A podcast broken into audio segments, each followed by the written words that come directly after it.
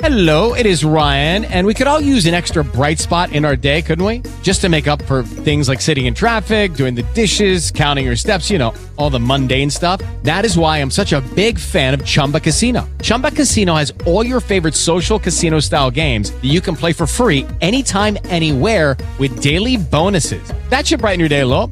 Actually, a lot. So sign up now at chumba casino dot com. That's chumba casino dot com. No purchase necessary. V G W Group. Void where prohibited by law. See terms and conditions. eighteen plus. How many fish in our stringer? How many points on our buck? How many feathers in our bag?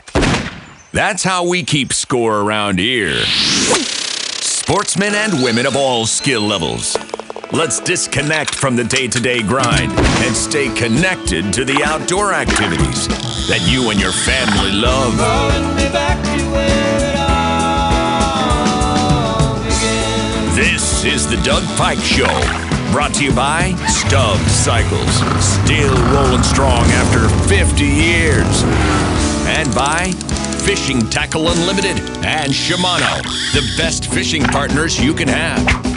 Now, here's Doug Pike. Sunday morning kicks off now.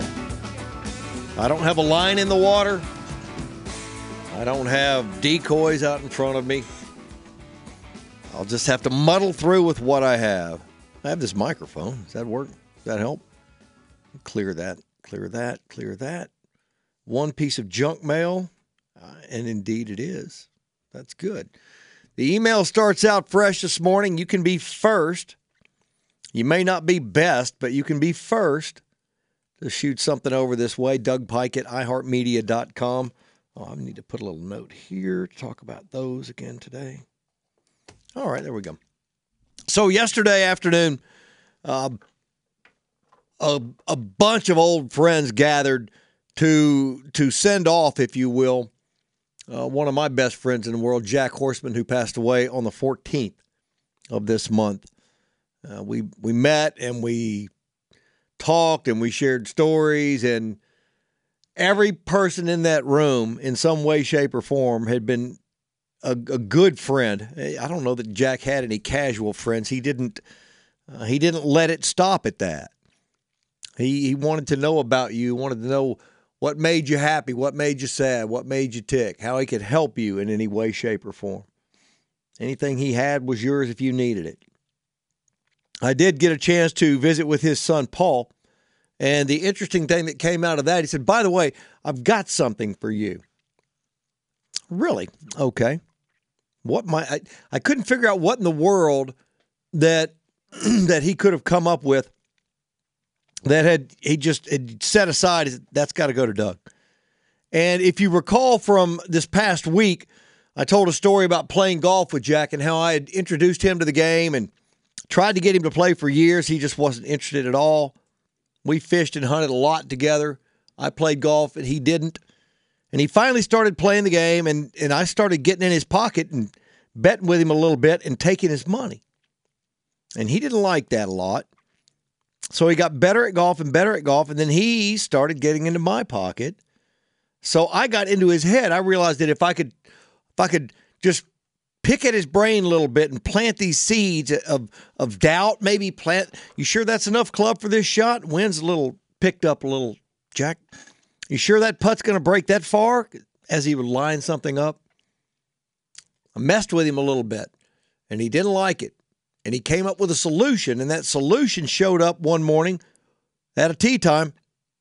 He walked up, and instead of just being annoyed by me talking, he had cut me out altogether. He had gone and bought a Sony Walkman and had his little headphones on, and thus could not hear a word I was saying. Or even if he could, he feigned that he couldn't. And he made some money off me that way, because then I couldn't get back in his head. He could just focus on his golf game. Just focus on his golf game. And I told Paul, yep, that's what Paul had for me, is that little Sony Walkman that Jack had used to, to outfox the fox, if you will. And that meant a whole lot to me. I'll, I'll hold on to that thing. That, that's a pretty cool thing to have for me. That'll that'll remind me of Jack every time I see it. I'm going to put it someplace where I can see it all the time. And I may bring it to work and put it someplace where people will ask questions. Hey, what is that, man? and I'll tell him the story. Yeah, I told Paul that whatever Jack paid for that thing originally, he made back off of me, and then some, I'm sure. seven one three, two one two, five seven nine zero. Email me, Doug Pike at i heart media dot com. Your assignment last week was to call some friends. It was a reminder. Jack's passing was a reminder for me to tell you the importance of good friends and the importance of staying in touch with them. There were a lot of things that Jack and I were going to do one day that now we can't. So just just do that for me, will you? I ran into a couple of guys. It was interesting yesterday at this celebration of his life. I ran into a couple of guys who had heard me talk about that this past week. One guy said, yeah, I called four guys that I haven't talked to in years. Called four guys I haven't talked to in years. Brilliant. Good good on you. Way to go. Now stay in touch with them. A couple of them, yeah, I called some friends. I heard from some friends. On and on and on. It went very well. I was I was very pleased to hear that people were doing that. One of my old friends, Mike Willie, said, man, why don't we ever talk anymore? I said, I don't know, man, but we got to fix that. And we do. And we'll start going fishing. We'll be the old guys out there now. That's the fun part about, about reaching the age I've reached, is that when you go fishing in places, especially a lot of the, the guys there yesterday do a lot of wade fishing. Do a lot of just walk-in wade fishing. No fancy boats, no nothing, just walk-in wade fishing. And there are always young people around. And the young people always, as we did then, kind of look at the old guys like, well, what do they know? You know, how, how, how can they outfish us? And it's so fun as one of the not-so-young guys to walk in on these kids and outfish them. So that will be our mission this summer. If you see two or three old guys wade in, one of them may be me, and you better have your A game. If you're one of these youngsters, you better have your A game with you. seven one three, two one two, five seven nine zero. Email me, Doug Pike at i heart media dot com. I mentioned yesterday, oh, Mojo weighed in. Good morning, Mojo. Number one, well, no, no, Carl beat you in. Sorry. What is Carl? Uh, da, da, da, da.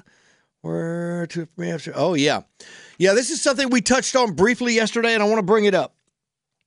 I want to bring it up. Carl weighs in. I'm fifty years old. Got my first twenty gauge H and R single shot at eight years old. He's probably still got that gun, too, I bet. Ducks, doves, squirrels, and anything else that moved. Of course, I moved up to an eight seventy. Never, ever used hearing protection. I work in refineries now. It's required there. Too late for me, I have some hearing loss, but I can help educate young people. Yeah, we'll take a second for that. I, too, made way too many trigger pulls with no hearing protection as a younger man. Didn't think it would ever bother me. Didn't think it would ever be a problem, but it's becoming a problem. I can assure you, when I put on a pair of headphones, as I have on now, to do this show, I'll turn up the volume a little bit so I can tell you where it is. The normal set of ears, a normal pair of ears, if you put headphones on and you have equal volume being pumped into each ear, the sound should appear to emanate where? In the middle of your head, right? The sound should, those those sounds should meet in the middle of your head. Mine meet, oh, let's say if my left ear is one and my right ear is ten, the sound should be at around five. Well, mine's more like at around six, six and a half. Leans over a little bit toward my right ear more because the left ear isn't as good as it used to be. The story I've told a couple of times about that is years ago when Shannon Tompkins, Joe Doggett, and I were all three writing for the newspaper, I received in the mail a hearing tester. Here, try this out. It's a little battery-powered thing. Look about the size of a pen. Little battery-powered thing. You push the end, you, you poke the other end in your ear, and if you hear a tone, you've got good ears. If you don't hear the tone, you should have your hearing checked. I handed it to Joe Doggett. He put it in his left ear, pushed the button. Put it in his right ear, pushed the button, handed it back. He said, it's broken. No, I don't think it was broken. Handed it to Shannon. Checked his left ear, checked his right ear, nothing. Shannon kind of raised an eyebrow, as he was inclined to do from time to time. Maybe I'll get my hearing checked, I'm sure he thought to himself. I had my right ear, I could actually hear the tone. My left ear, nothing. So out of six ears, we had one that worked. The recurring theme for all of us is that we shoot a lot. And we shot a lot as young guys with no hearing protection. If you are anywhere near young still and new to shooting, or or you've been shooting a long time, whatever it is, stop shooting without hearing protection. If you like being able to hear the ducks coming in, if you like being able to hear the deer tippy-toeing through the woods, get yourself some of those electronically enhanced earmuffs and wear those. You can hear, well, there's a lot of things you can hear, but the one I'm going to tell you about, you can hear a pin drop, okay, from a long ways off. If you wear those things, you'll feel like the deer are stomping on potato chips when they're coming at you when you have those on and you have them turned up. But when you shoot, the hard, harsh, strong sound gets stopped before it gets to your ears and messes them up. Even just the little foam earplugs. Now, if you're out on a duck or goose hunt and somebody else is doing the calling and you just want to protect your ears, shove those foam plugs in your ears. Protect your hearing, for goodness sakes. Same way you protect your eyes. Eyes and ears. Every time my son shoots, eyes and ears. Got to protect them both. We'll talk to David here. What's up, David?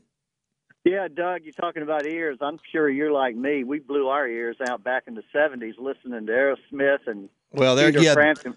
Yeah, front headphones. Row tickets, baby. Woo, here we go. And you, you could just feel your eardrums being blown apart, man. Well, and also the headphones. You know, we all had headphones. And yes. Cranked those babies up. We we wanted it as loud as the concert in our, e- straight uh, in our ears. Yeah, well, we had cars and rolled up the windows, too. At least, at least the kids now roll down the windows and let everybody hear their music. We kept it That's in the awful. car, man. What I called about, you made a comment yesterday right at the end of the show about movies, and it got me to thinking about my favorite hunting and throw it a topic out here, throw into the sure. next point. My favorite hunting-related movie, and I guess it would have to be for a long time. I'm sure a lot of guys like Jeremiah Johnson. Yeah. But The Revenant, and, and when, every time I watch The Revenant, I want to go load every gun in my house with as many bullets as I can because I, I realize how how vulnerable those guys were back yeah. in those days. I mean, you had one bullet, you know, one shot. Yeah, pretty much. That was it, buddy. That was and, it. Uh, you better be able to shoot, and you better be able to stay calm under pressure, because but, that yeah, was and it. How, and how we really, people at that time, when the repeating rifle came out, mm-hmm. how they abused, I mean, that the repeating rifle is probably why that's the major contributor as to why the buffalo herds uh, were decimated like they were. Oh, no question. No question. And how, when, you know, we, we really, we're not, we don't have a good legacy of being good stewards of technology when it becomes available to us. Well, that's a good so, point. Anyway, I'll hang up and listen. That All should right. be enough to help us get going. Yeah, that'll prime the pump. Thank you, David. Appreciate it, buddy. All right. Yeah, that's a very good point. When you start looking at single shot rifles as your only means of gathering food or defending yourself, one shot, bang, a miss, doggone it. The entire herd of buffalo is running away while you stop to reload. And by the time you reload, even if you're really good at it, that herd of buffalo is well out of range probably. Well out of range. The repeating rifle for a bunch of guys on horseback made it where they could just go drop them like flies. Get off four or five shots very quickly. Ride along with the herd. Now, I don't know how easy it is. You see it all the time on television in the old westerns. Guys shooting off galloping horses.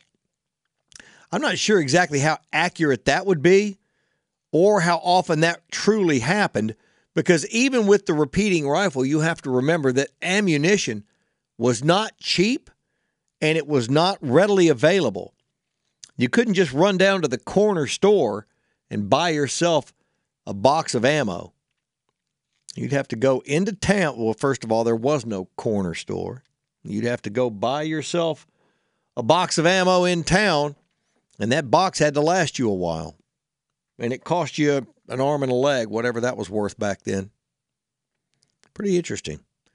The Sharps, Dennis says, was the cause of the Buffalo demise. Yeah. You start adding accuracy and repeating repeaters. Uh, slam dunk. Slam dunk.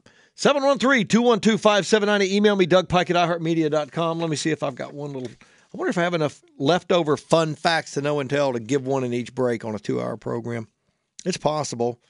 Mm. Oh, no, that's not any good. Did that one yesterday. The fun one from yesterday was the millennials. Millennials are spending hundreds of dollars on consultants to help keep their plants alive because they don't know how. If you don't know how to keep a plant alive, ask someone. That was a, I said the word ask in about nine syllables. Ask someone older than, what, thirty? Ask your, ask your parents. Ask someone. Or, as Dan pointed out yesterday, learn how we did. Go buy yourself a pack of seeds. See what you can do about that. I've got a corner of my yard, uh, as a quick aside, the corner of my yard where you could just walk by it and just drop a package of seeds on the ground, and the next morning there would be plants growing. It's the most fertile piece of ground in Fort Bend County. I'm convinced of that. Everything we've ever put back there grew as though it were, as though it were just, just swaddled and, and flooded with magic hormone growing stuff. I have no idea. We eat the stuff out of the garden. It's not that bad. I will start, as we often do, with a word for my friends at Shipley Donuts, serving up deliciousness. That's a word they coined. Deliciousness for eighty-something years now. Five dozen locations. I am staring at a Shipley Donut bag as we speak. We, my son and I go by there every morning on the way in here. Still the best donut in town. Many, many competitors have come and gone. They try. They try to infiltrate Shipley country, but the brand is too well established because it's just that good.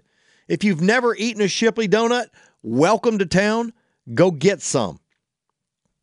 Five dozen selections, each as good as the others, and some of the best coffee ever to cross your lips.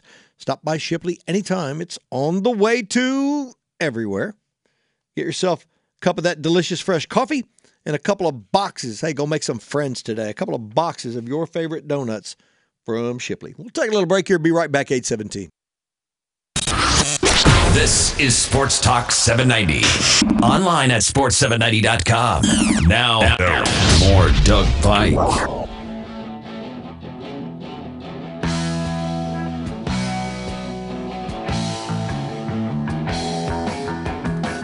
eight twenty-two on Sports Talk seven ninety.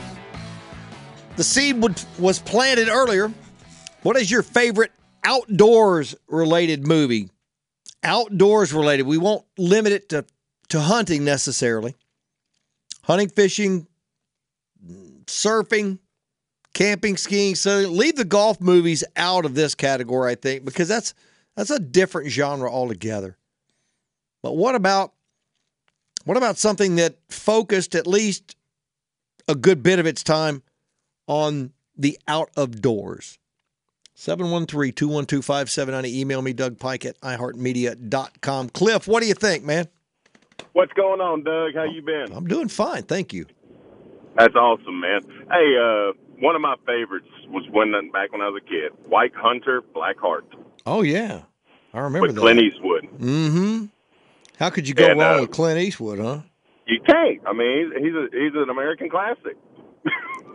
Him and John Much Wayne. Much like you and myself. If he and John Wayne had gotten together and gone on a duck hunting movie, that would have been pretty cool, I'm sure. But there would have been no ducks safe. There'd be no ducks left. No ducks yeah, left. Exactly. That's funny. Exactly. And um, as far as getting back to your, uh, getting in touch with old friends and stuff, yeah. I took it to heart and uh, called up one of my buddies I hadn't talked to in five years. Good. How's he doing? And, uh, oh, he's doing great. Matter of fact, probably going to be doing something come uh, Memorial Day. There you go. See? See how this works? This is great, man. I'm glad to hear that. Yeah, y'all take it easy, Doug. Y'all have a good uh, rest of your weekend. Thank you, Cliff. Yeah, you too, buddy. Yeah, I got to, I got to talking yesterday at the uh, at the service, we were uh, there was a slideshow, a slide presentation going on, and all these pictures of Jack with all these ducks and geese and and trout that he had caught over the years with a lot of good friends. And the one somebody somebody said something, and it, I kind of giggled about it, but man, there's almost a, a tiny little ring of truth. Said, you know, since since Jack has passed, maybe now the Parks and Wildlife Department can rethink having to drop our limit to ten tr- or from ten to five trout up here. That guy and his friends, he was as good a wade fisherman in the surf, as good a surf fisherman as anybody I've ever known. He and his uh, brother Mark were, there were a lot of places they fished, and up and down the beachfront, they knew exactly when to walk into the water, exactly where and what to throw. And they drove me crazy with pictures of trout they'd caught from the surf. Hey, man, we went back this morning. Here's what we did. Hey, man, we were there yesterday. Hey, man, we're going tomorrow. Too bad you have to work. And I said, oh. And then about in the middle of the show somewhere, like about nine, nine thirty, I'd get that photograph. There it was. Two limits of trout. Nice, big, fat, speckled trout. Mm. Yeah, he was pretty good. Richard, what's up, buddy? Hey, uh, I wanted to call. Thank you for taking my call. Yes, sir. I wanted to tell you, uh, I, I call in every so often. I, I'm a terrible caller. I've, I've told you that before in the past. I, I know I am, so I'll make it real quick. Oh, stop it. Don't, uh, don't I, undersell I, yourself. Come on, man. I, I enjoy your show. Thank I, you. I'm sure all the other listeners do as well. You you you seem real down to earth and a, and a pretty good guy, and I, I, I appreciate what you do. But well, thank you, man. A, a favorite movie, I don't know if you'd really consider this an outdoor movie or not, but Where the Red Fern Grows. Yeah, okay. I, I was going to see if anybody else out there heard this, if they had, if they they agreed or disagreed. And I, I got one more comment before I hang okay. up. Okay. And, and maybe, maybe if you don't mind commenting on it just a little bit. You know, the, the T V show that comes on, uh, Animal Planet, I think, uh-huh. Lone Star, Lone Star Law. Yeah, I love those things. Okay, I do too. Yes, obviously, it's about Texas, uh, Texas Game Wardens.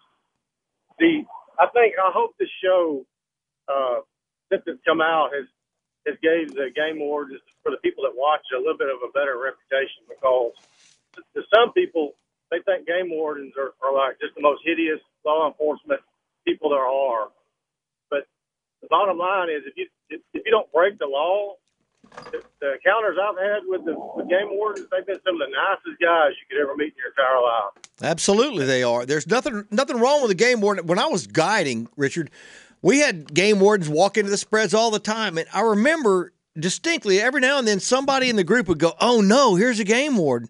It's like, what do you mean, "Oh no"? What what what do you have to hide? You know, just right, let the right. guy come in, let him do his business. Check everybody's license, check your plugs, and then out they go. And most of the game wardens who worked at Katy Prairie that we knew out there had no problem coming in. If they were in the spread and checking us for violations and geese were coming low toward the decoys, they'd get in and say, "Hey, man, check out check out over at three o'clock here. There's four snows coming in." And right, we'd, you right. know, they'd hunker down in their gold-green uniform, and we'd call him and shoot the geese, and then and then he'd get back to checking licenses and stuff. It was no big deal to those guys. As long as you're, just like you said, as long as you're not breaking the law, they're your best friend. And, and I'll say this, and I will hang up. It's, a lot of times, even if you do break the law. Hello, it is Ryan, and we could all use an extra bright spot in our day, couldn't we? Just to make up for things like sitting in traffic, doing the dishes, counting your steps, you know, all the mundane stuff. That is why I'm such a big fan of Chumba Casino. Chumba Casino has all your favorite social casino-style games that you can play for free anytime, anywhere, with daily bonuses. That should brighten your day a little. Actually, a lot. So sign up now at chumba casino dot com.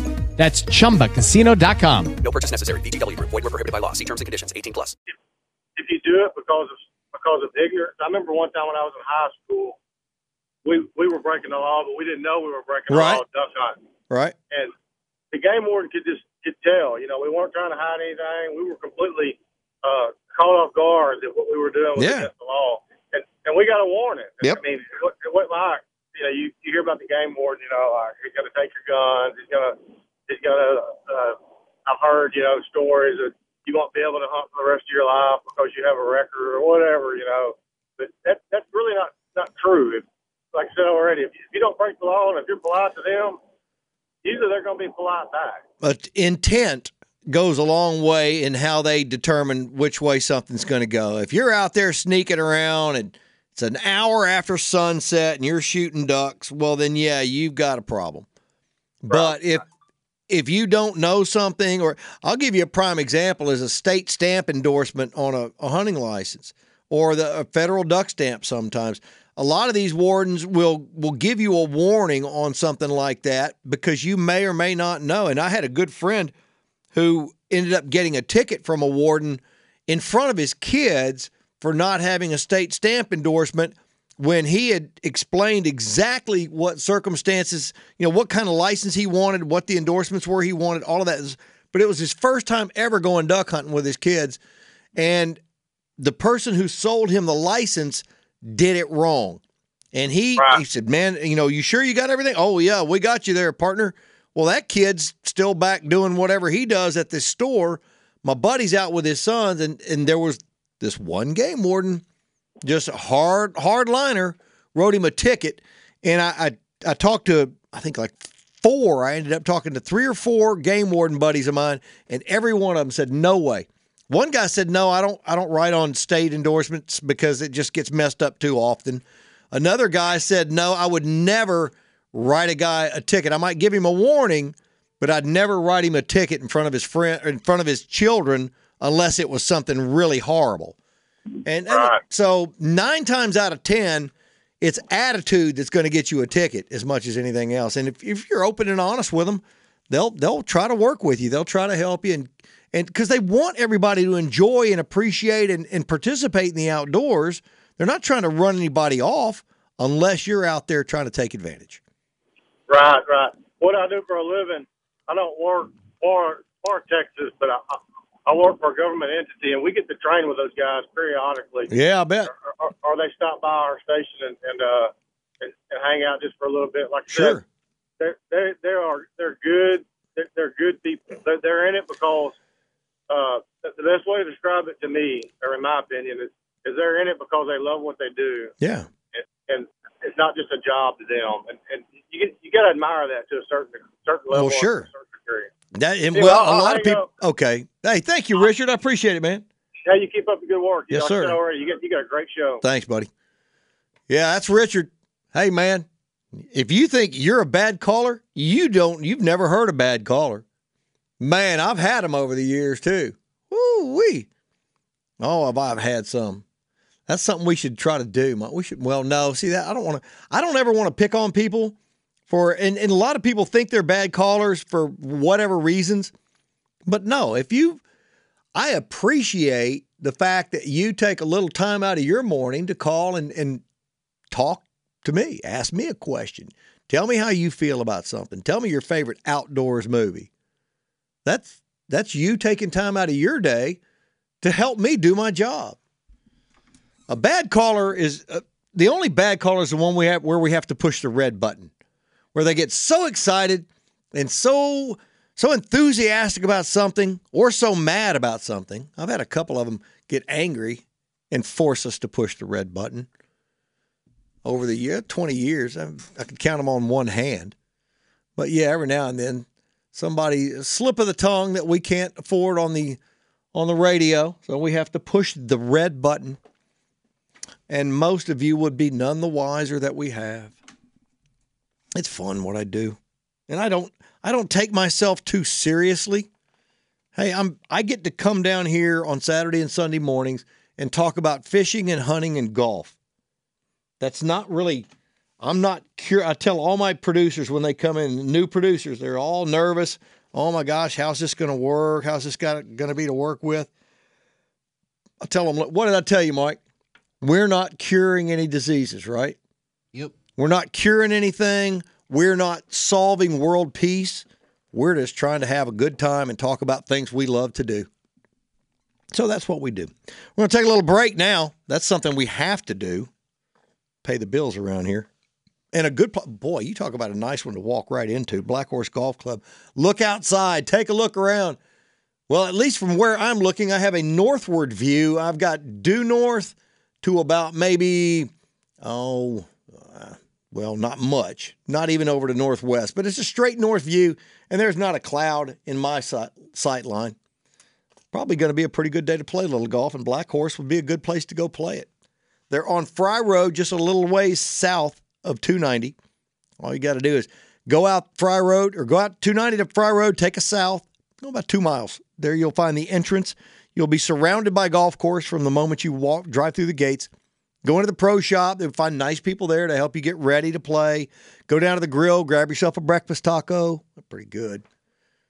And then work your way around the golf course. There'll be somebody out there to keep you fed and watered as well. And when you come back, there's probably going to be somebody standing there to help wipe the bad shots off your clubs.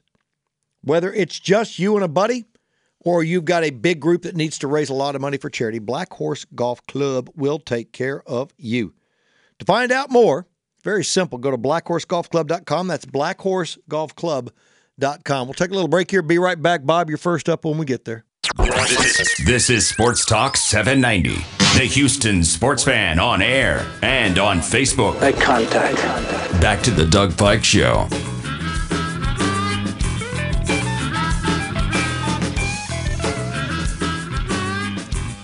eight thirty-six on Sports Talk seven ninety. Good day to fly a kite, probably, if you like a northeast wind. It never was my favorite. It's blowing right across the bay. Uh, it kind of, there's enough east in it, I think, that's going to mess up the beach. If, if, if it were that time of year, just not so great. But nonetheless, a beautiful day, uh, relatively cloud-free and a uh, nice temperature. I think we're going to see a nice one here. We've got three days coming, though. I think it's Tuesday, Wednesday. Maybe it starts tomorrow. I don't know. But a fifty percent chance of rain for four straight days. Now, bear in mind, as the golf course people will tell you, a fifty percent chance of rain is also a fifty percent chance of dry. So adjust your plans accordingly. What's up, Bob? Well, good morning, Doug. How are you doing? I'm great, man. Thank you. Well, I've got a couple things you hit on today, and I really enjoyed. But my favorite movie was Jeremiah Johnson, which already been mentioned. Sure, you bet. And I'm going to bring up, you know, I'll probably show my age here. I used to love The Yearling. Oh, yeah. You probably, okay. Do you remember that? Or vaguely. That old, vaguely. Vaguely. Jody, it was a kid that had a pond deer, and it was just really pretty good. Mm-hmm. Anyhow, on the game warden deal, you know, I fish Lake Houston a lot. Right. And they checked me one or two times several years ago. Now they see me, they just wave. Sure. Because, yeah, because they, they're not there to harass you. Like, there are some states that are like that, mm-hmm. but we're not one. We've got probably got the best group of um, game wardens I've ever seen in my life. But that's what I want to say. You know, I just really enjoy your show like everybody does. Appreciate you being well, there. Thank you, man. I'm getting ready to go into church here, so you have a good day. Yes, sir. Thank you. Oh, oh, one other thing, yes. real quick. You said Black Horse, where they wipe your clubs off and get the bad shots off. Yeah. I wouldn't have any grooves left in my clubs. oh, you, you take care, buddy. All right, man. Adios. Bye-bye.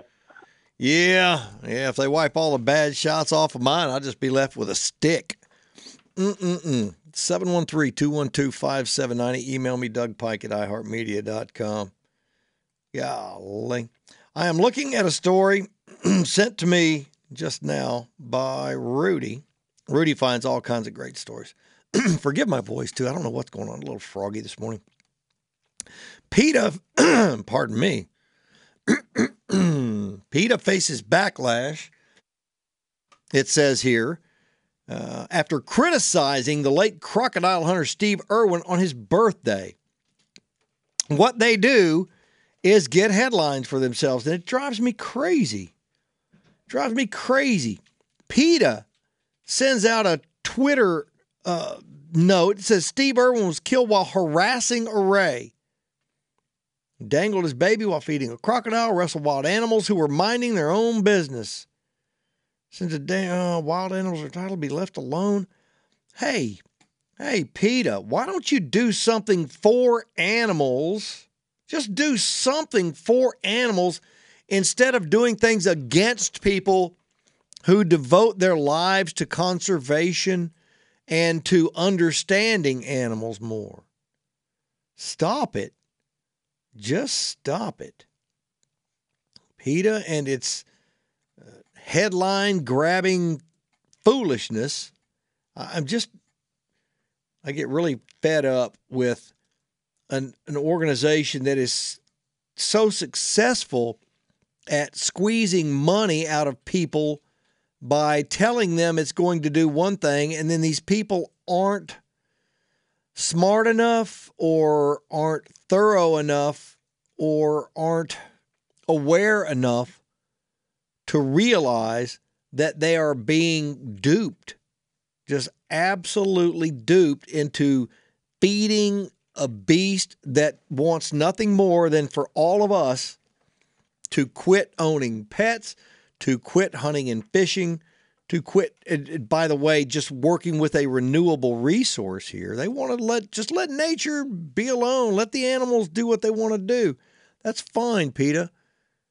But why don't you explain where all of us are going to live then? Because that would mean we, we certainly wouldn't want to build any more homes because that's encroaching on their habitat.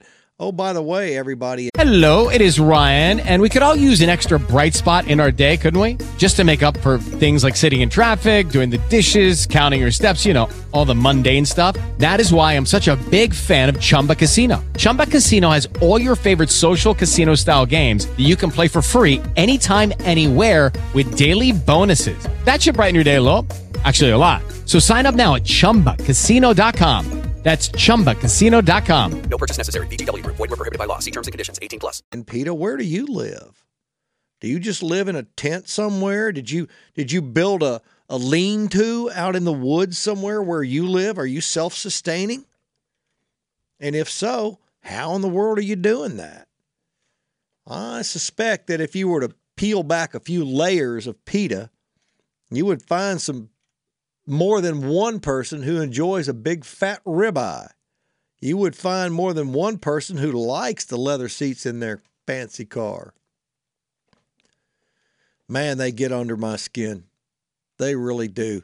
There are a dozen groups or more like them in this country of ours as well that are not anywhere in any way, shape, or form for animals.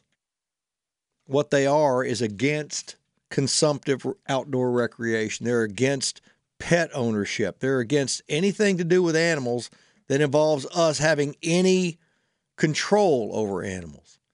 And I get just about sick and tired of them trying to tell us how to manage wildlife when they don't have any solution whatsoever. They just don't want us doing anything. Just get out of the way. Let, let nature take its course.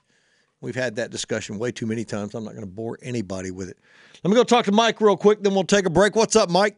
Hey, uh, Doug. I said, hey, Mike. So, hey, Doug. Uh, hey, I appreciate seeing you yesterday and all that. Yes, sir. Uh, I got a couple things real quick. Uh, the game wardens, man, I'm with you. Both of us got checked many times, sure. and like and like Bob just said, uh, couple, you know, David Byrd and Andy Perez yep. were our state boys out there. And uh, just like he said, after they checked us once or twice, they checked the hunters. But mm. David told me one time, he said, I've probably torn your license up, unfolding it and folding it back so many times. And so I got checked the very last weekend of duck season this year. I was hunting with Corey. Oh, wow. And we got checked.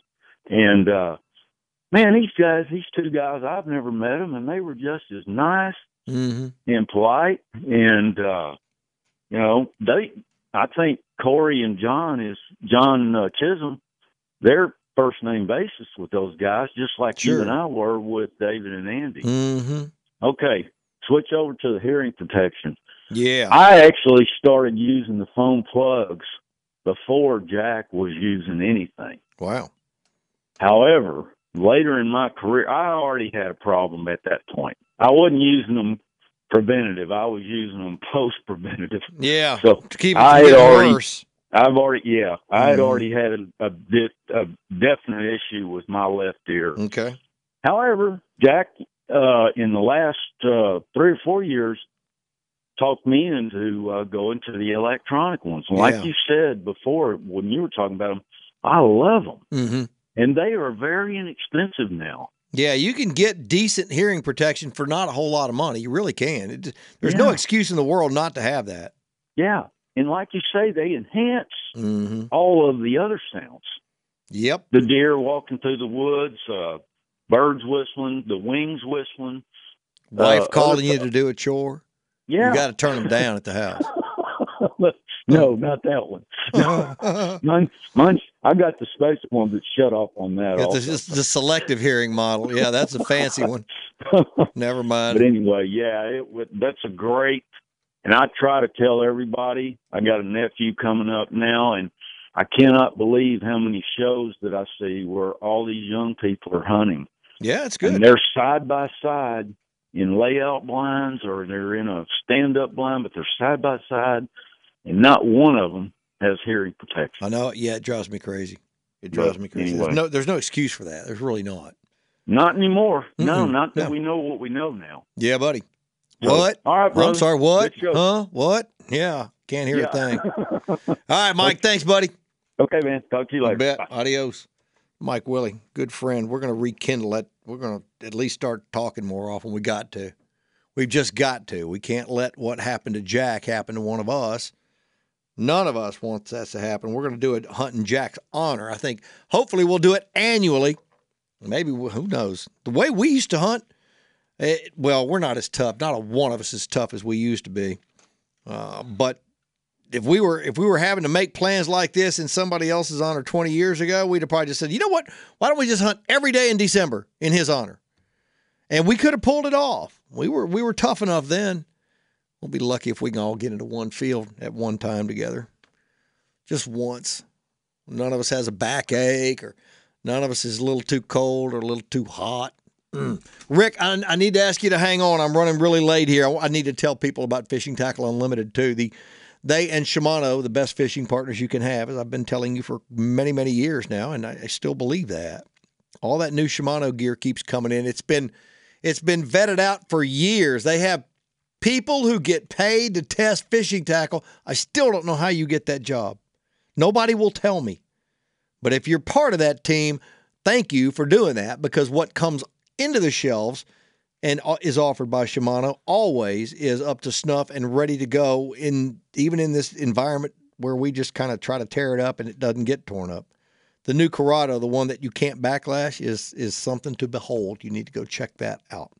All of Shimano's latest, plus everything else from everybody else who makes anything good for fishing around here, is at Fishing Tackle Unlimited. Now, they're closed today, okay? They're closed on Sunday, but you can check them out online, or you can go by the stores tomorrow.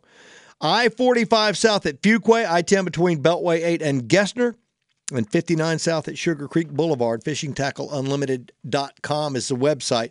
F T U and Shimano. F T U and Shimano still the best fishing partners you can have. We'll take a little break here. Be right back. The Doug Pike Show on Sports Talk seven ninety. This is Sports Talk seven ninety. Breaking sports news on Facebook twenty-four seven. We'll get that information to them. This is the Doug Pike Show.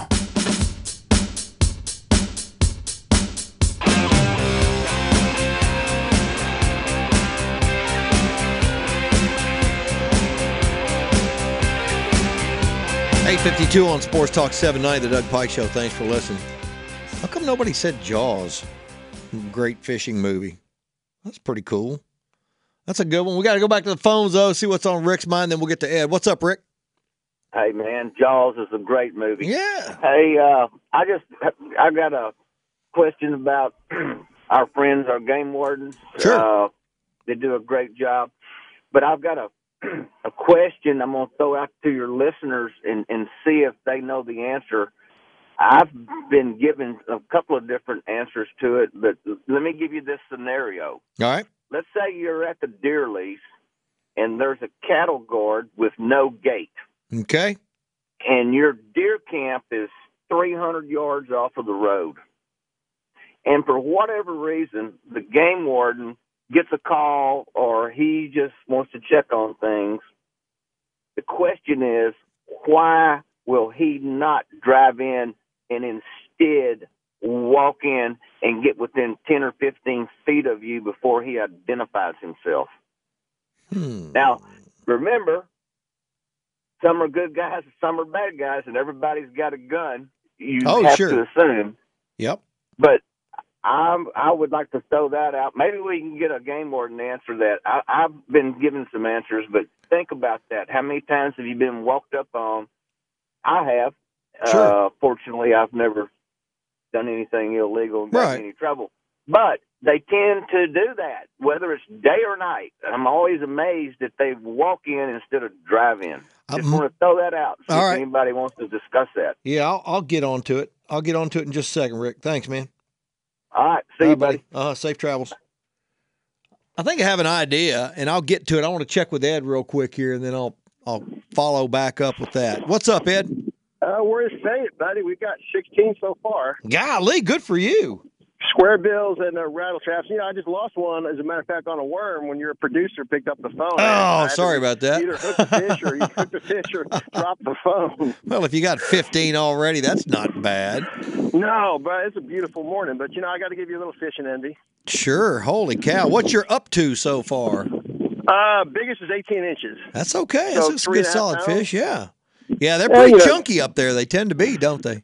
Well, you know, so far so good. You know how that well, goes. I'll shoot you an email right. with some pictures. Yeah, please. Thanks, Ed. All right, brother. All right. Adios. They just had to rub it in, didn't they? Just had to rub it in. Yeah, we got fifteen so far. What is it? Not even nine o'clock.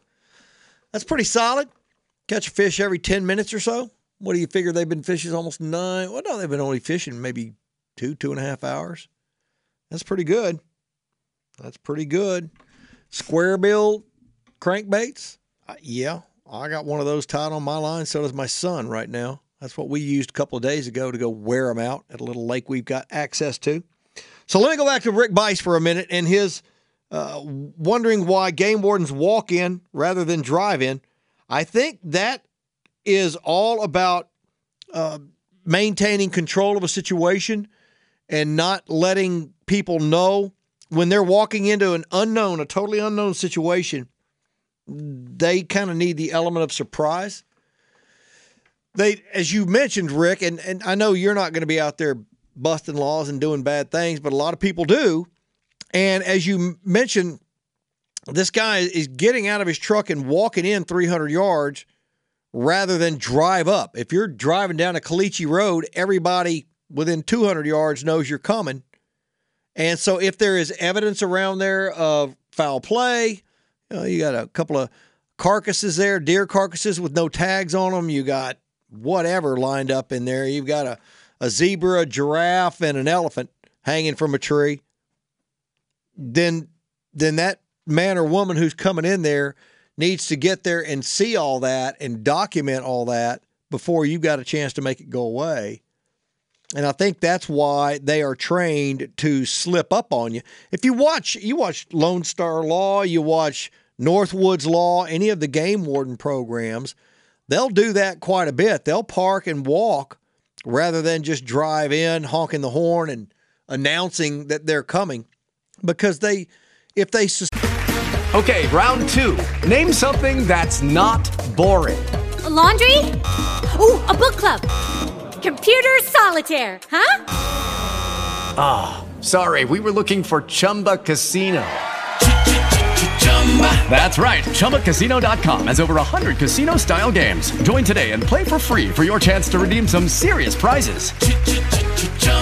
Chumba Casino dot com. No purchase necessary. Void where prohibited by law. eighteen plus. Terms and conditions apply. See website for details. Expect that there might be a violation going on, and somebody's either made a call or, for whatever reasons, the game warden just wants to stay in control of the situation.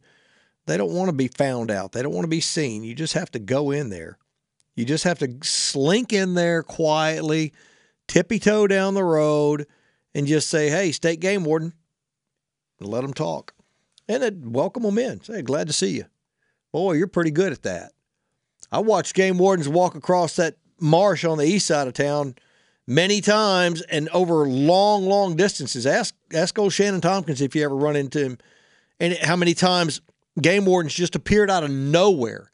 You'd feel like you're hunting in the middle of nowhere. There no road within miles, no no easy way to get in. And here would come a couple of game wardens in hip boots, just muddy up to their knees, having walked all that ground. instead of coming in in an airboat or an A T V or something like that, where people who were doing something wrong could hide, could hide the evidence. So it's it's about uncovering and documenting infractions. Now, if they get in there and there's nothing wrong, as, as has been the case with you all these times, fine. They'll shake your hand and walk on back out. Offer them a ride out. Why not? Hey, if you need a ride, that's a long walk back to your truck. I'll give you a ride. Come on, hop in the A T V.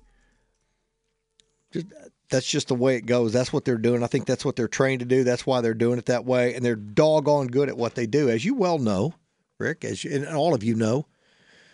If you don't like game wardens, it's only because you don't want to get caught. And, and I know Rick doesn't dislike game wardens. He was just curious about how this happens. Yeah, if you don't like game wardens, you probably got something you don't want them to find. Well, anytime I'm out there, they see me, they can come check me, pat me down, look at my license, look at my stamps. Well, that's old school, isn't it? My stamp now, the, the federal duck stamp, the first federal duck stamp I bought cost, I don't remember exactly how much, but it I want to say it was maybe seven dollars and fifty cents, if that. Now it's, what, a million dollars? It's crazy how much it costs to hunt and fish. But for what you get, for the value you get for a hunting and fishing license, what the oppor- the opportunities it provides, it's one of the best entertainment values ever. Uh, hunting and and it promotes the conservation of all these animals we like in the state of Texas, the ones we hunt and the ones we don't hunt. Don't fool yourself. Every animal benefits from good conversation. Take a few shots today, whether you want to shoot a rifle, shoot your shotgun on the two sporting clays courses, go over to the pistol range. Whatever you want to do, they can handle it. Maybe it's you and two or three guys. Maybe you've got a busload of people who want to come up and shoot. Blackwood can accommodate you. They can accommodate you. Jeff Bearden runs the place, owns the place. He is a hands-on owner. If he's not in his office, he may be on the back somewhere pushing a bulldozer through to make a new shooting lane on the sporting clays course. He might be over working on the rifle range somewhere. He might be hauling ammo out of a truck and into the warehouse over there. Who knows? He's a, he's a pretty busy guy. If you run into him up there, tell him I said hello. They have the First Shots program from the N S S F going on all year, too. These are events that give people, as it says, their first shot, their introductions to the shooting sports. What a great way to learn in a controlled, safe environment how to handle and shoot a firearm. It's a lot of fun. Target shooting's a ton of fun. Hunting is a ton of fun. Or you could just learn to be a better defender of your castle. Not a bad idea to be able to protect yourself and your family if you need to. Blackwood Gun Club, eleven four hundred F M twenty-eight fifty-four in Conroe, about two miles west of I forty-five on the way up there. It's on the south side of Conroe, too. nine three six, four four one, four oh four oh or go to blackwood gun club dot com. That's blackwood gun club dot com. We'll break, rejoin, be back. This is the Doug Pike Show, brought to you by Stubb Cycles, still rolling strong after fifty years, and by Fishing Tackle Unlimited and Shimano, the best fishing partners you can have.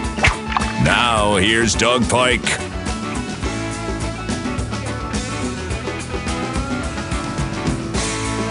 Had to finish a response to a, an email just then. I'm back. Thank you for listening. Thank you for sticking around. It's the nine o'clock hour. We'll get to golf in a second. I did want to mention that this email came in. I'm not going to say who it's from, but it's from someone who had a, a less than stellar experience with a game warden. There was uh, the guy's been hunting for years, um, forgot to fill out one particular part of something rel- relative to a deer hunt. And uh, this this game warden who checked him was, uh, instead of saying, hey, you needed to fill out this line here also, opted to give him a ticket that ended up costing him a lot of money. And and there are, you, you just have to understand, there are going to be game wardens just like anybody else in any other profession who are going to be understanding and try to help you become a better follower of the rules. And there are game wardens who are going to just grab up the opportunity to write a ticket every chance they get. They are out there. Fortunately for all of us, they are few and far between. And we have to remember also that if if you have done something wrong, then you may get a ticket. You you have to know the rules, or you may get a ticket. Most game wardens, what I'm looking at from what happened to this guy, I don't believe that most game wardens would have written him up. But I do want him to understand that had he remembered to fill out that particular line, then none of that would have or could have happened. So don't don't necessarily blame the game warden. There was an opportunity there for it to go either way, and I wasn't there, so I don't know the circumstances. But sometimes it happens. Billy weighed in. I see all the electronic hearing protection, but is there a certain decibel level to get no less than? I'm sure all work to an extent, but is there a level that should be a minimum to look for? I'm not sure what the number is. But I suspect if you do five minutes of research, Billy, you can find that number and understand exactly what you're looking for. What you're looking for. Alan weighed in. Legends of the Fall. That's one of his best outdoors movies. Oh, that's a pretty good one as well. seven one three, two one two, five seven nine zero. Email me, doug pike at i heart media dot com. Be happy to hear from you and share whatever you want to share with the group.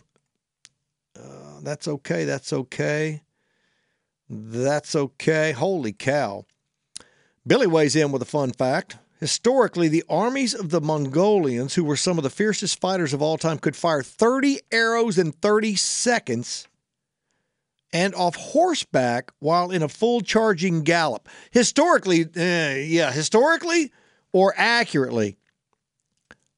I don't know about firing arrows every second. I'm trying to even imagine that. Uh, let's say that, let's call that folkloric. Top that off, they would be hanging them from the side of the horse. You've been watching too many movies, Billy.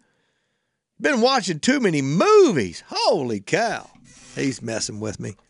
He must be. He must be. There were some fierce fighters back in those days, back when that was the only weapons they had.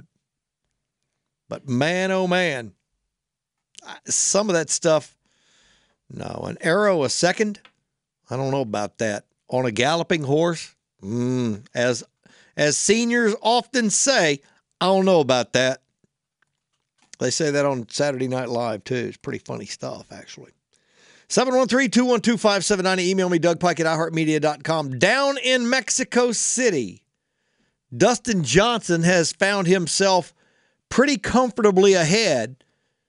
I think that's that's a fair assessment of a four-shot lead. Going into the final round of the World Golf Championships Mexico City event, he had sixteen under par through three rounds. It's pretty salty. Rory McIlroy, the closest competitor to him, at a distant twelve under par. And then you've got Patrick Cantlay, Sergio Garcia, Cameron Smith, and well, Cameron Smith, just those four, yeah, and Patrick Reed. Did I mention him? Yeah, Reed, Cantlay, Garcia, and Smith at nine under par, seven shots off the lead of Dustin Johnson. The odds of them catching him, very slim. Very, very slim. So we'll see how that one works out. Uh, I'm trying to find anybody else's name who... Tiger Woods, by the way, four-putted, I think it was yesterday, on maybe seventeen or something, kind of shot himself in the foot. He was he was poised to be way up there in the top four, I think, or maybe find him, maybe even found himself a little higher than that, but kind of messed up. Now he is at six under par after shooting seventy yesterday. So uh, ten shots off the lead. He'll finish out, but that's about all he'll do. Let's go check in with Michael real quick. What's up, Michael? Morning, Doug. Good show as always. Thank you, buddy. I had a quick uh, thing before I go to my what I wanted. Uh, did you see that sand trap shot that Woods hit? Uh, they said they want to put a plaque in that sand trap now where he went out of the sand where he was buried and around the tree and put it within about twelve feet. I did see that. Yeah, I saw a replay of it. I didn't see it live, but yeah, that's one of those things that it, it takes a, a tremendous combination of skill and imagination to pull off a shot like that, and he, he just absolutely nailed it. Yeah, it was a, an amazing shot. Uh, anyway, I just want to let you know I just came back from my annual dive trip that I take down to the Caymans every year. Oh, good for and, you. And uh, I want to, uh, if it's okay, I'm going to email you some photos. I Please took. do. Yeah, I'd love to see them. Some, some, some underwater photos. And uh, just a quick side, uh, we did a little spear fishing. And uh, pound for pound, I think amberjack has got to be the strongest animal on the face of the earth. Oh, holy. No question about it. That, that sucker like to tow me to Mexico. yeah, yeah. I would. I, there's no way I'd shoot a big amberjack. How big a fish did you shoot? Uh, he ended up being forty-one pounds. Yeah, that's that's going to yeah. tow you around for a while. You're lucky yeah. he didn't just drag you to the bottom and tie you off to a rock. Yeah, he was Woo. quite tasty too, by the way. I'll bet. Yeah. Yeah. yeah. So anyway, uh, I, I'm going to shoot you uh, about half a dozen or so photos. We yeah, took please. Some underwater photos. Uh, and and thanks for the last year. You gave me the tip on. Uh, The, the camera setup I needed to do that with, and it's been working that? out great. I'm glad to hear it, man. Thank you, Michael. Sure. Thank Appreciate you, Appreciate it, buddy. Yeah, bud. Uh-huh. Bye-bye. Wow. A four, shooting a forty-one-pound amberjack, that's, as a diver, it's been a while since I've been in the water, honestly, but as a diver, that's that's one that you don't want to shoot uh, if there's anything that that thing, that fish can tangle you up in.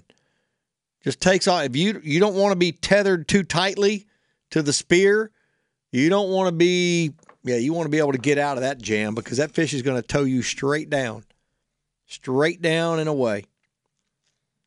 There have been some, many a big fish shot by spear fishermen, and immediately thereafter, those fishermen had wished they had not pulled that trigger because they will drag you unmercifully. I know some guys got kind of beat around shooting fish down at the, uh, or out at the, production platforms in the Gulf of Mexico. I can go down there and shoot something really big, and it'll drag them right back into that structure and bang them off the pipes a couple of times before they can get their bearings about them. When you're just floating in open water and just kind of suspended there, however many feet down you are from the surface, and you fire at a fish that's got fins and muscles, all is, that's that's its defense right there. You stick it, and it's going to pull you around a little bit. It will pull you around. The Puerto Rico Open ongoing as well. I'll give you a quick update on that leaderboard while we're here on golf. Aaron Baddeley at twelve under par. Nate Lashley at eleven. Martin Traynor at ten. Joey Garber, Martin Piller, Wyndham Clark, Johnson Wagner, D J Trahan all at nine under par. Those are not household names as you were hearing on that other leaderboard, but they are professional golfers nonetheless, and showing their talents by going down there and, and working that course over pretty good in Puerto Rico. Rio Grande, Puerto Rico. I've been to Puerto Rico. It's a cool place. I did some bill fishing down there years ago. A lot of fun. I enjoyed it. I visited a fort there that used to, that was that was the place, and it, it lets you know when you go through a, a facility like that, a, a, in a, a fortress, overseeing the harbor. It was really pretty cool. And you think back to when they had their cannons all set up and ready to fire at an invading navy. Uh, one thing that struck me was the the archways where the, the soldiers would have run through were much shorter than you would have to build them today. The human race has just gotten taller and taller and taller. And back then, a big, tall dude Uh, would fit clearly through those things. That that's how they had to make them. And I, I had to duck to go through there, and I'm not exactly a towering presence anywhere I go.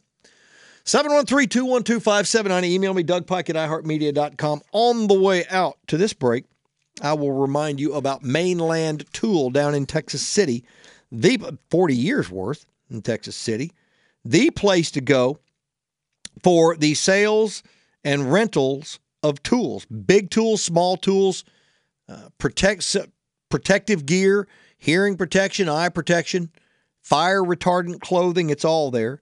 And one of the things I like most about them is that they also will service, they will repair the tools you own now. And a lot of places, yeah, sure, they'll buy or, or they'll sell you something or rent you something, But if you bring something that's broken to them, they don't want any part of it. At Mainland Tools, they'll fix it for you. And they work with distributors who can help come up with a solution to any problem you have at your place. You've got a lot of employees, but you don't have the right tools. They will work with their people to come up with a solution for your job so you can use your manpower and their hardware. Pretty simple. Or if it's just something simple you want to do, like maybe run a chainsaw to clear a little path in a place you own out in the country somewhere, or you're trying to put in a food plot for next year's deer season, whatever it is, Mainland Tool can help you. twenty-eight thirty Texas Avenue in Texas City, that's where they are. Or you can check them out online anytime at mainland tool dot com. That's mainland tool dot com. nine sixteen, we'll take a little break. This is Sports Talk seven ninety. Facebook.com slash Sports Talk seven ninety. Back to the Doug Pike Show.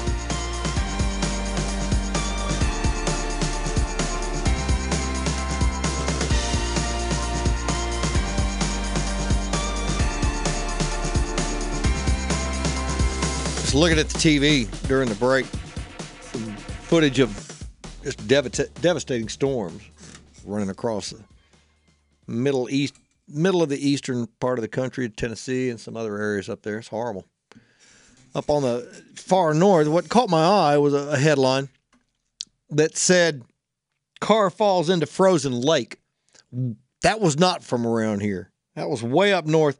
And why, why these folks up there drive onto these lakes? I understand. I get it. Ice fishing, that's great.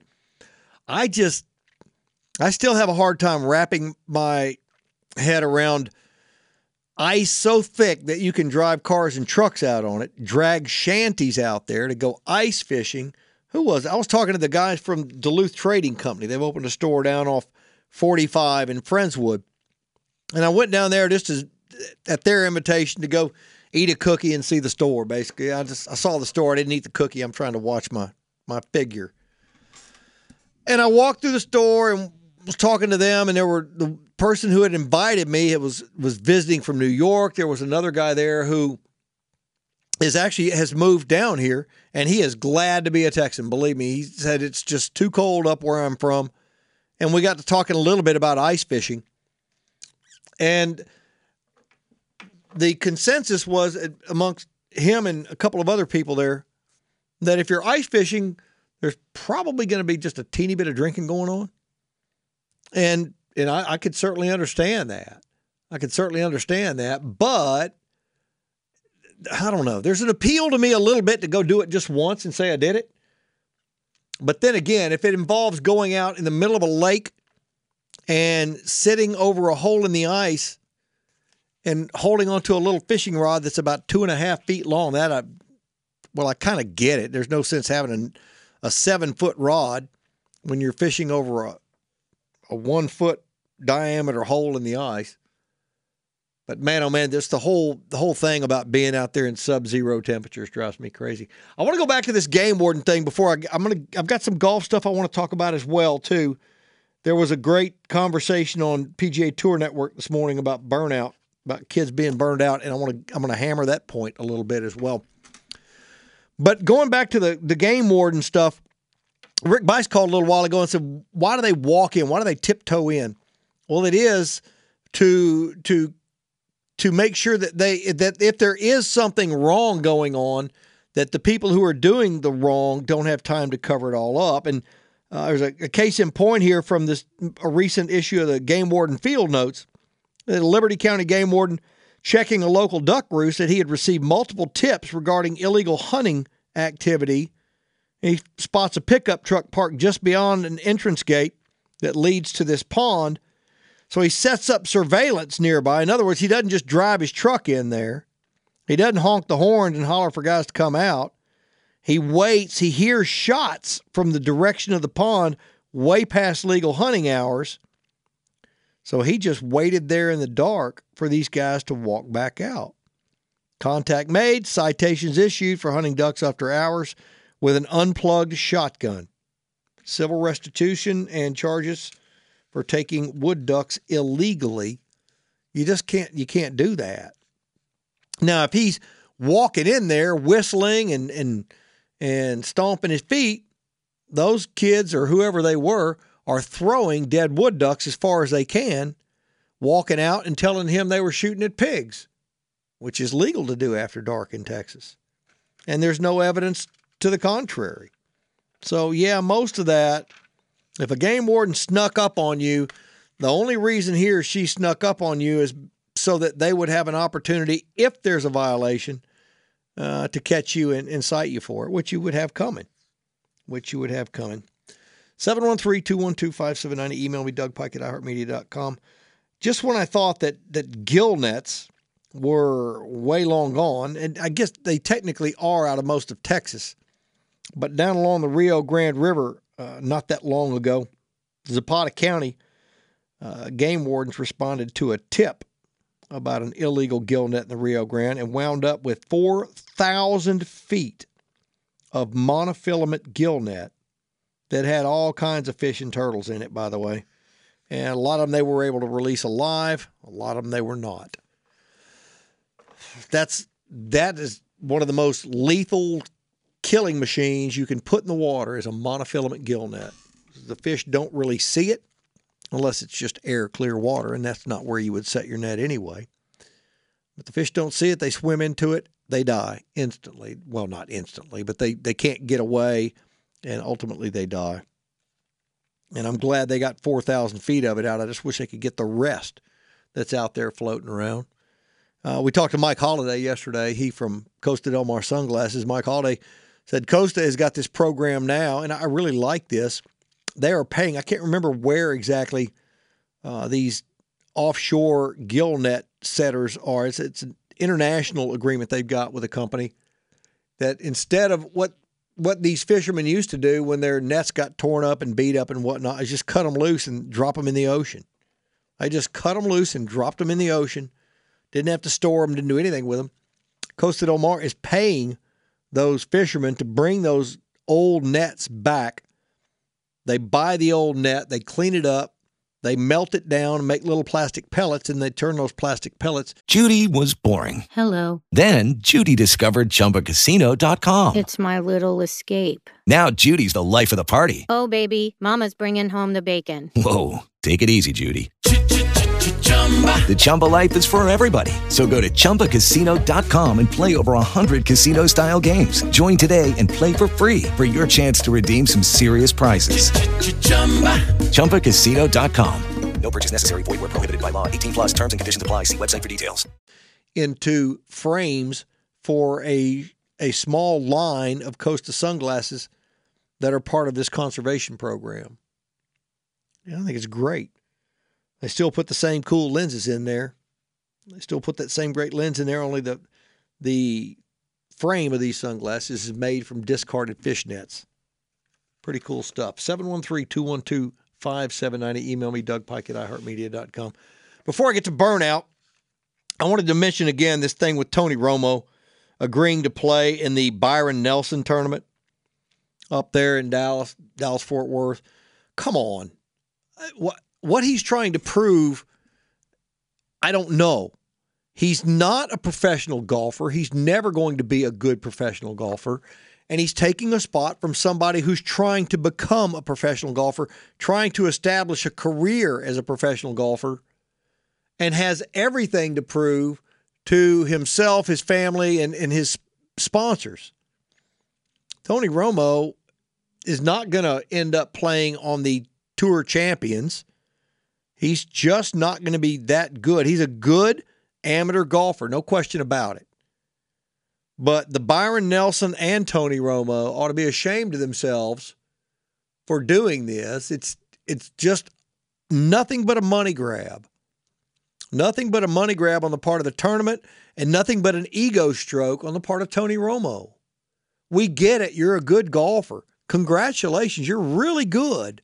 But you're not going to compete with P G A Tour pros, and you're not old enough to go try to compete with Tour Champions players. He's only forty. He's got nine years, I think it is, to go before he could ever go try to do that tour. So he's caught in the middle. His football career is long since gone. He's making a killing as a commentator on football games. And, and why can't that be enough? Go play against Michael Jordan. Get some big bets from him. I hear that Michael is not as good as he thinks he is, Tony, so maybe you could maybe you could do that and then just tweet about it or something. But to take a spot from an aspiring tour professional, granted, now that, that aspiring tour professional nobody's ever heard of isn't going to sell tickets like Tony Romo will. But Tony Romo maybe ought to just grow up and let the golfers be the golfers and let him do what he does very well, which is which is talk about football. He's he's brilliant. He's he's really good. He's really good at reading what's going on on the field and then conveying that to the audience. Go do that, Tony. But leave the golf to the golfers. Out with the old, in with the new year. We're two months in now. We're almost, well, almost two months in. Rounding third, headed for home in February, certainly. And if you haven't looked back on this past hunting season, if you can't look back and say, yeah, my A T V was absolutely perfect, couldn't have, couldn't have performed any better, then maybe it's time to go over to Stubbs and find yourself a new one. And if you can say it performed all that well, go get another one of those. Go get a second one from Stubb Cycles. They're just a little ways north of Loop six ten South on Telephone Road. Very easy to find. Great lineup of Honda and Suzuki machines. All the configurations, all the power levels, and uh, plenty of used machines as well that undergo rigorous cosmetic and mechanic instruction, or inspection, he said correctly. Brain hiccup. All of that's waiting for you right there at Stubb Cycles. And motorcycles, too. Motorcycles to the end of the world. When you get there, you'll understand what I'm talking about. If you have not seen the Stubb Cycles complex, you'll understand that if you like motorcycles, two wheels or four wheels, if it's an A T V or a motorcycle, you're pretty much going to find it over there at Stubb Cycles. If you can't get there today, I believe they are closed actually on Sunday, so why don't you just shop online today from the comfort of your own home. Shop online, find what you want, and then go pick it out tomorrow. Stubb Cycles dot com, that's the website. Stubbs Cycles dot com. We'll take a break, be right back. We are Sports Talk seven ninety. Houston sports where you go with iHeartRadio. Now, now, get more Doug.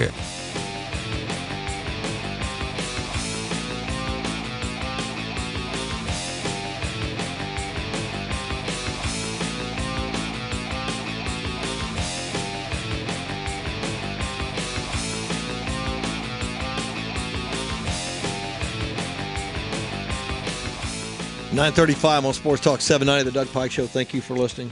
Truly do appreciate that. See if I can hunt up a decent fun fact to know and tell. I've already talked about that one. Um, oh, this is my favorite from this week. My favorite from this week is a guy who, up in Philadelphia, snatches a laptop. Forgive me if you heard this yesterday. But he grabs a guy's laptop and takes off running down the street. And he's running and he's running, not very far apparently at this point. And I guess it's the guy who got robbed, got got it stolen, from whom it was stolen, who hollers, "Stop that guy!" Maybe the police are chasing him. I don't know, whoever it is. But he runs past three people who are out doing something they do as part as members of a club that does this all the time, a running club, and they chased him right on down. I'm sure it was it was almost it was almost too easy for them, probably, as three members of a running club, to chase down a guy carrying a laptop, because he's already at a disadvantage carrying the laptop, and my guess is that he's he's not dressed for a run. He's dressed for thievery. He's not dressed for a run. Hmm. And he got caught by three people who are members of a running club. I just love that. seven one three, two one two, five seven nine zero. Email me, dougpike at iHeartMedia dot com. One that I didn't get to yesterday that I, I find curious, and it makes me glad to not have to be out there amongst the single set these days. Apparently some couples have started signing Mike, have you heard of this? I'm going to bring you into this because you're kind of in this age group. Have you heard of a dating prenup? No. According according to this, that's where they lay out their demands for the relationship, what they want, what they don't want, and I guess uh, who gets to keep the Chipotle gift card if they break or up or whatever. Or what? I, I don't know. I don't know who would ever even think of doing that. That's just not far enough along. If you started dating, that's not the time to lay out your demands. I think you need to be putting your best foot forward and trying to woo and coo the person you want to be with for and, and try to get to know them a little better before you start telling them what you want and don't want. Yeah, it's good to let people know like what you want, but having a whole list like on the first yeah, date, signing a prenup, first couple of dates, I don't think so. What I would say, yeah, okay, I only want one thing. I want you to go away. I just want you to go away because I'm not doing that. And I suppose that maybe for some people, laying all their cards out like that might make them feel better about uh, not wasting their time. But really, are you in that big a hurry? You may you may run off somebody who could be a pretty good friend, who could be a pretty good person to date for a long time and maybe spend the rest of your life with. Who knows? Just by being demanding, laying out your, now here's my demands. Why don't you write out your demands and we'll see if they mesh up. Nah, nah I'm just going to move on. I'm just going to move on. That, that won't work. Can't do that. Okay, I wanted to get into this burnout thing. I heard...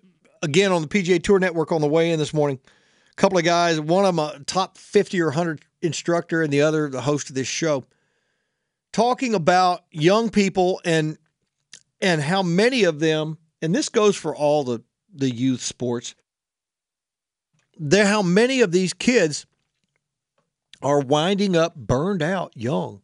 They're winding up walking away from sports at which they showed great promise very young, but instead of their parents letting them just play a bunch of different sports,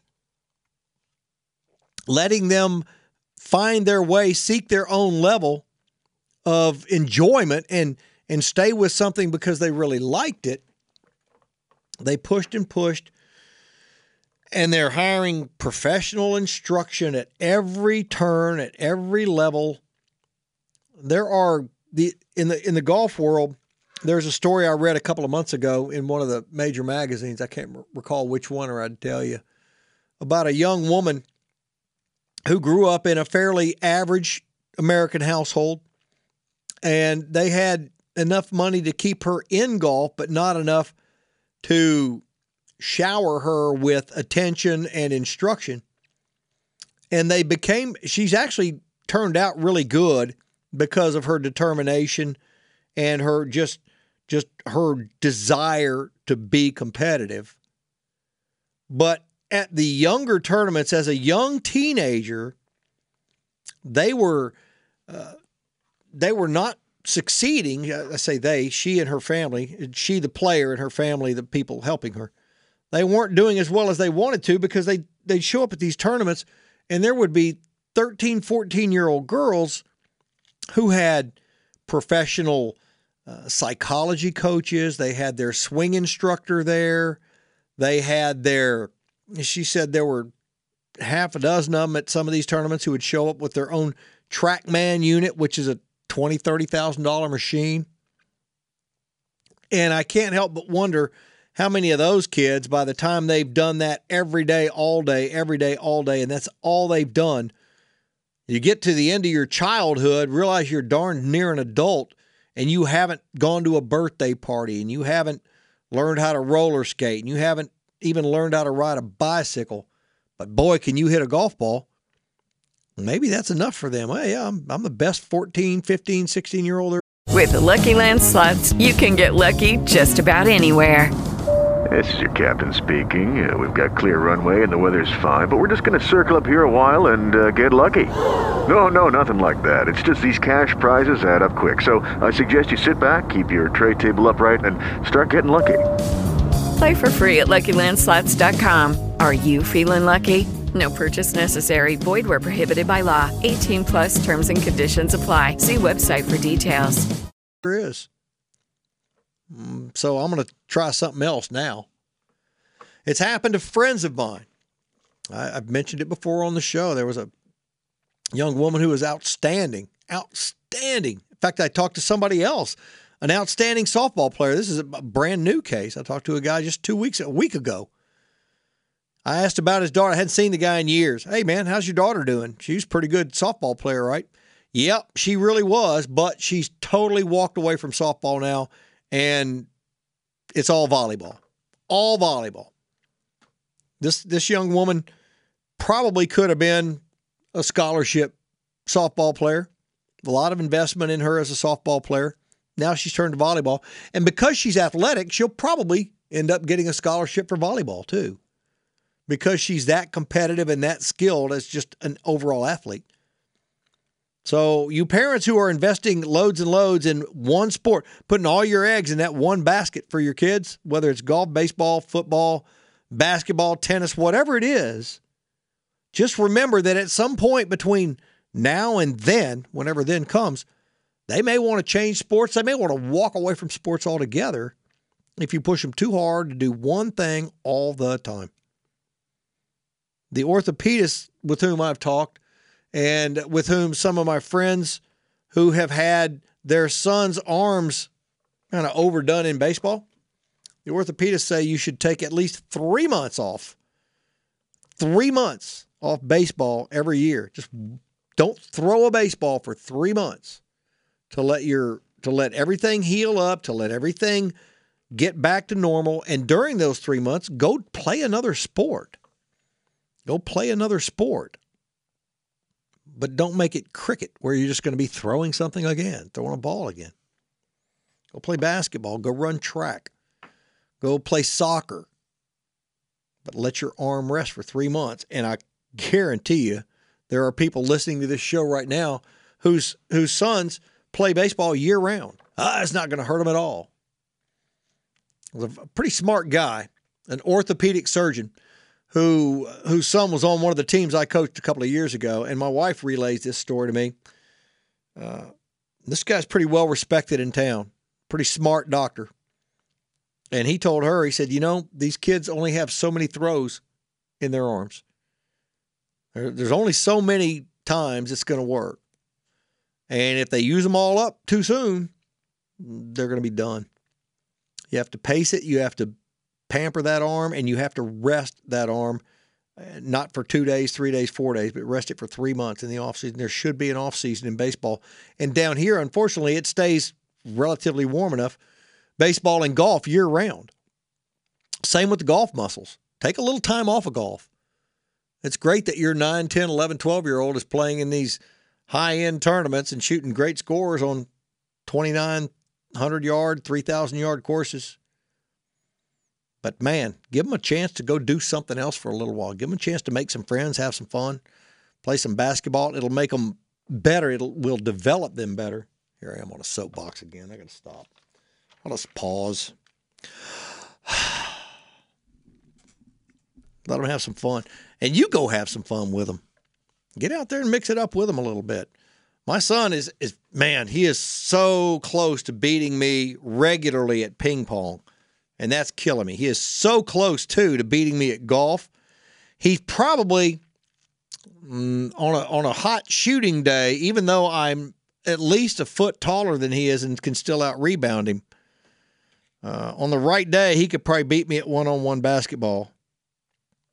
Yeah, maybe. Maybe he could. Maybe he couldn't. I can't let him know that he can. He's got headphones on. He can't hear me right now. Belleville Meat Market, a great place to go if you need something for your backyard cooking needs. And boy, wouldn't this be a nice day to throw something on the grill. Mm, I may have to run out there. Belleville Meat Market, where you're going to find two dozen flavors of premium sausage. You'll find award-winning pecan smoked barbecue. You will find cheeses, spices, all of the things that you love to put on the grill. Beef, chicken, and pork to your heart's content. You want three-inch thick ribeye? Sure. Okay, we'll cut you a three-inch ribeye, no problem. You better fire that grill up pretty good, though, for that. They had the appetizers, too. They had the jalapeno peppers, the mushroom caps, stuffed with cheese, wrapped with bacon, the handmade tamales. It's all there at Belleville Meat Market. They're on Highway thirty-six, about fifteen minutes north of Sealy, fifteen minutes south of Hempstead, roughly. You go out there today, find yourself something you like, take a list with you of all the meats you want to take home, and then grab yourself a barbecue sandwich. Eat it out on the patio. This will be a great patio lunch day at Belleville Meat Market, I can assure you. If you can't get there, I understand. If you live a little farther away, if you can't get there, go online. Find something you like and have it sent right to your door. Watch out for it. Boy, if it's got Belleville Meat Market written on the side, you better watch for those porch pirates, man. They will be on that pretty quick. Belleville Meat Market dot com is the website. Check them out there. Belleville Meat Market dot com. We'll break, come back, and wrap it up. nine forty-eight. seven ninety. This is Sports Talk seven ninety. Houston Sports Online at sports seven ninety dot com. Back. Back to the Doug Pike Show.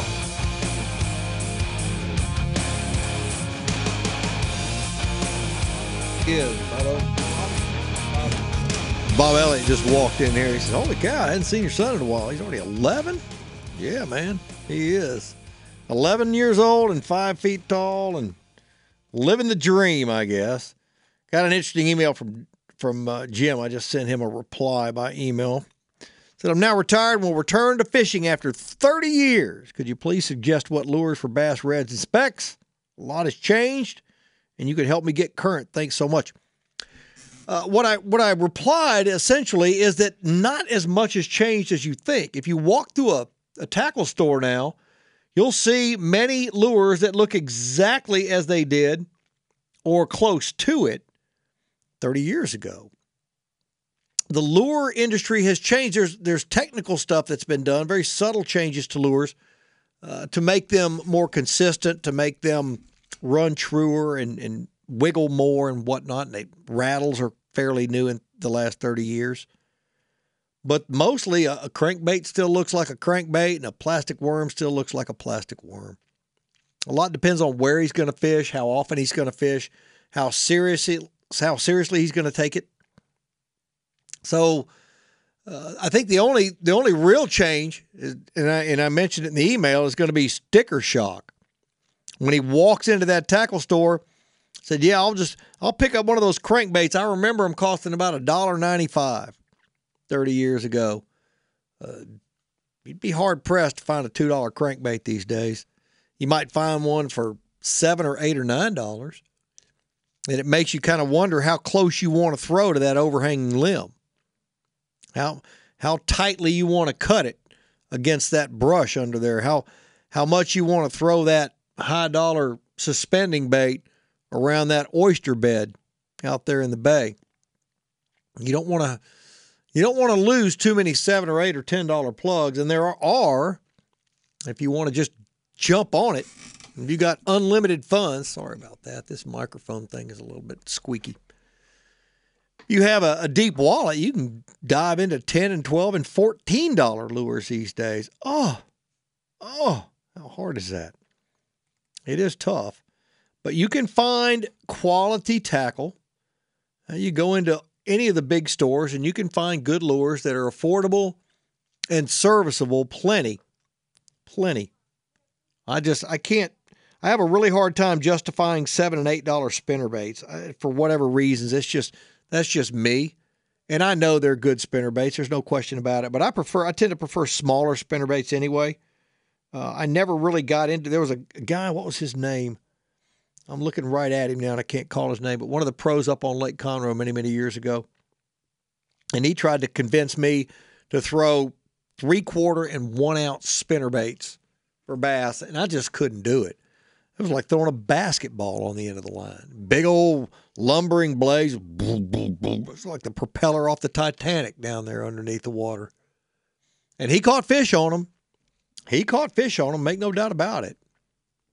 No question, but I, I just, I couldn't get excited about doing that. I had to do it a different way. To each his own. When you go through the tackle store, bear in mind that every lure in there will catch fish if you throw it in front of the hung, a hungry enough fish. So don't think that there's something in there that's not there for a reason. They'll all catch fish. But what they've got to do is appeal to you. It's very important that the lure you have tied on your line is one in which you have confidence.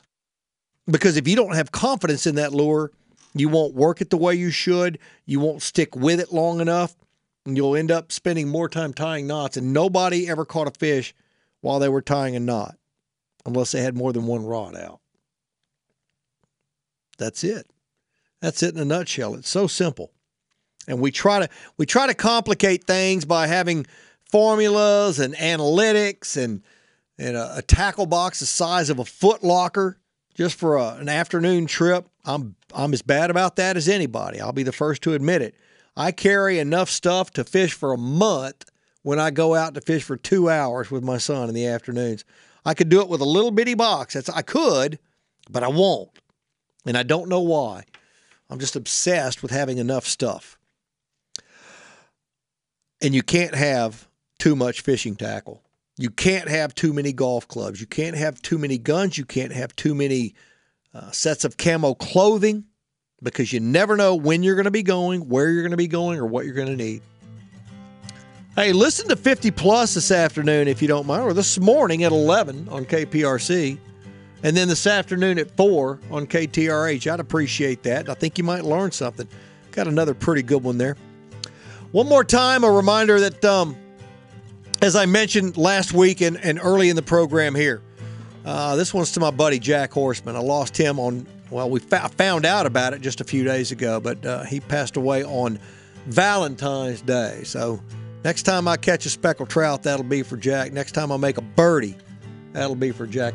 With Lucky Land Slots, you can get lucky just about anywhere. Dearly beloved, we are gathered here today to... Has anyone seen the bride and groom? Sorry, sorry, we're here. We were getting lucky in the limo and we lost track of time. No, Lucky Land Casino, with cash prizes that add up quicker than a guest registry. In that case, I pronounce you lucky. Play for free at Lucky Land Slots dot com. Daily bonuses are waiting. No purchase necessary. Void where prohibited by law. eighteen plus. Terms and conditions apply. See website for details.